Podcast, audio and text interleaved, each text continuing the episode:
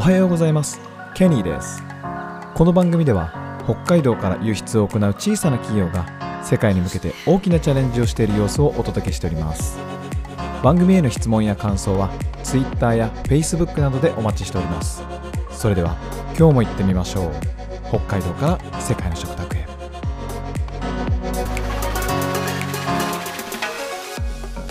はい、えー今日のテーマはですね、えー FP 農林水産物食品輸出プロジェクトとは何かというテーマでお話ししたいと思います。ちょっと喉がまたやられていて声があのかすれているんですけど、えー回復気味やっとあの録音ポッドキャスト録音できる状態になってきたので、えー再開したいと思います。はい。えーっとですね、えー今回のテーマ、今回からのテーマは、えー GFP、まあ、聞いたことある方もない方もいらっしゃるかもしれませんけど、えー国のプロジェクトとして日本の農林水産物、食品の輸出を推進しようという、えープロジェクトがあるので、そのご紹介をまずしたいと思います。で、これ、あの、管轄は農林水産省がやってますので、えー農林水産省のホームページとか見に行くと、えー GFP についての、えー特設ページとかは見ることができます。2018年、えーと8月31日にですね、正式に、えー GFP っていうのが立ち上がったんですけど、まあ、GFP が立ち上がったというか、GFP のコミュニティサイトが、えー実際には立ち上がったんですけど、まあ、それをあのあの正式な日付、GFP っていつ頃始まったのっていうと、このコミュニティが立ち上がったっていう日付でもいいかもしれません。はい。2018年当時の、えーメールがまだ私の、えーフォルダに残っていたので、ちょっと掘り起こしてみましたけど、えーこれから、えそのね、え海外の輸出に意欲的に取り組もうとする生産者、事業者への支援を図る、え GFP コミュニティコミュニティサイトにぜひ皆さん登録してくださいという案内のメールとかですね、えー GFP って何ですか？コミュニティサイトって何ですか？ということに関疑問にをお答えするセミナーが、えー北海道でも札幌とかですね、帯広とかで、えー行われていたので、2018年当時ですね、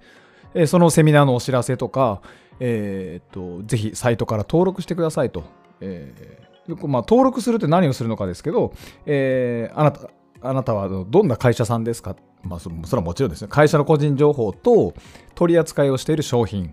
で、えっと、進出、輸出してみたい国とかですね。まあ、もしくはすでに、えー輸出を行っているのであれば、えーどの、どの国に対して輸出を行っていますかっていうヒアリングですね。はい。この、えっと、まあ、調査と、えーまあ、人は人集めというか、それを同時に行うような、まあ、コミュニティを、えー作って、みんなで情報共有と、えっ、と、その、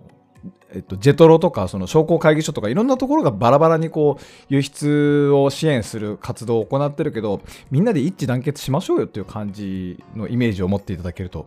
えーいいと思います。はい、これまでも、えー例えばその外務省とかですね経済産業省とかも輸出に関してはやっぱ応援というか支援を行っていたり、えっとまあ、大使館と外務省とかですね、まあ、そういう流れ経路もあったし、えージェトロがえー独自にやっているマッチングサービスとかですね、そういうのもあの実はありました、ずっと。T、TPP だったかな。うん。TPP ってオンラインのコミュニティで、えー売りたい人、買いたい人をマッチするサービスっていうのもジェトロはど独自に行っていました。私も利用していましたけど。はい。そういうのも全部あの統合して、えー GFP っていうのを作ろう。まあ、GFP のコミュニティサイトを作ろうという動きが、えー実は2018年からスタートしております。まあ、まだまだ認知度はあの足りないと思っていて、まあ、認知度低いと思っていて、えー海外輸出を行っている方、まあ、輸出を行っている方は聞いたことあるかな、ちらっと。だけど、なんとなくそういう活動があるっていうのは知ってるけど、参加してないよとかっていう人も多いと思いますし、えー弊社もですね、えー GFP ってやってるなーってこう横目では見てたんだけど、えーほとんどそのマッチングサービスとかですね、えー商談会なは参加は参加はしてなくてですね、まあ、というかその参加しなくてもすでに自社の既存のクライアントがいたりですね、えー自分たちのやり方、営業の仕方、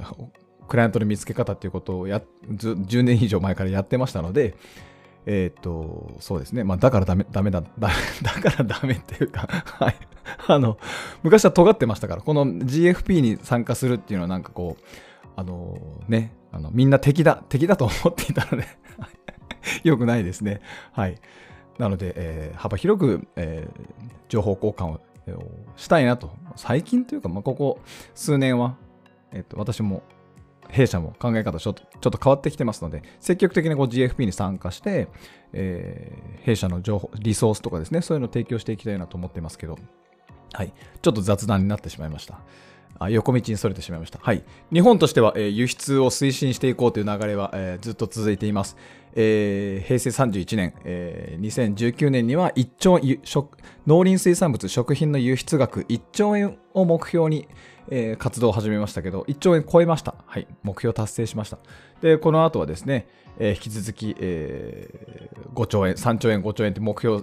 を設定をしてるんですけど、やらなければいけないことたくさんあります。えー、そのために、えー、みんなで協力して、一致団結して、えー、いろんなことやっていこう。えー、そこに、えー、税金も、えー、投資して